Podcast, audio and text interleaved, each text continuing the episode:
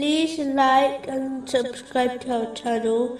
Leave your questions and feedback in the comments section. Enjoy the video.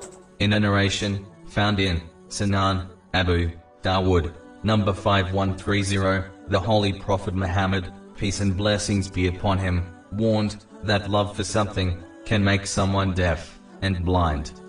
This means that loving something excessively can make someone blind and deaf to its defects and the negative effects it has on its lover, such as taking one away from the obedience of Allah, the Exalted, meaning fulfilling His commands, refraining from His prohibitions, and being patient with destiny, according to the traditions of the Holy Prophet Muhammad, peace and blessings be upon him.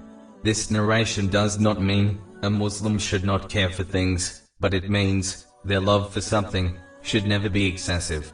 This is when one's love takes one away from the obedience of Allah, the Exalted. This is the benchmark. If one's love for something takes them away from Allah, the Exalted, then it is bad for them, even if they do not realize it immediately.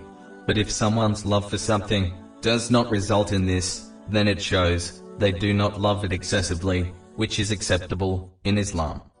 A Muslim must prioritize the obedience and love of Allah, the Exalted, over all else, as this will not only allow one to put all other things in their rightful place in their life, but it will also protect them from disobeying or neglecting Allah, the Exalted, out of excessive love for something or someone else.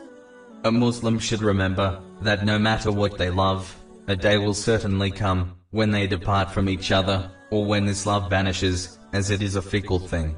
The only exception is the love of Allah, the Exalted, which will only strengthen with the passing of time, and even in death.